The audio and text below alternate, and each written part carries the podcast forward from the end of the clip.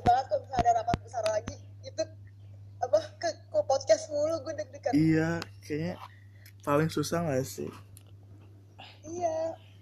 Malah dia tahu kemarin yang dia bilang mahasiswanya bingung nggak? Gitu pasti bingung. Gue pasti bingung pasti bingung. Iya. Pasti bingung sih. Karena kayak SMA tuh gue jarang denger podcast tuh. Kayak pas kuliah disuruh bikin pasti bingung. iya. Dah oke. Eh ini saran Yeah.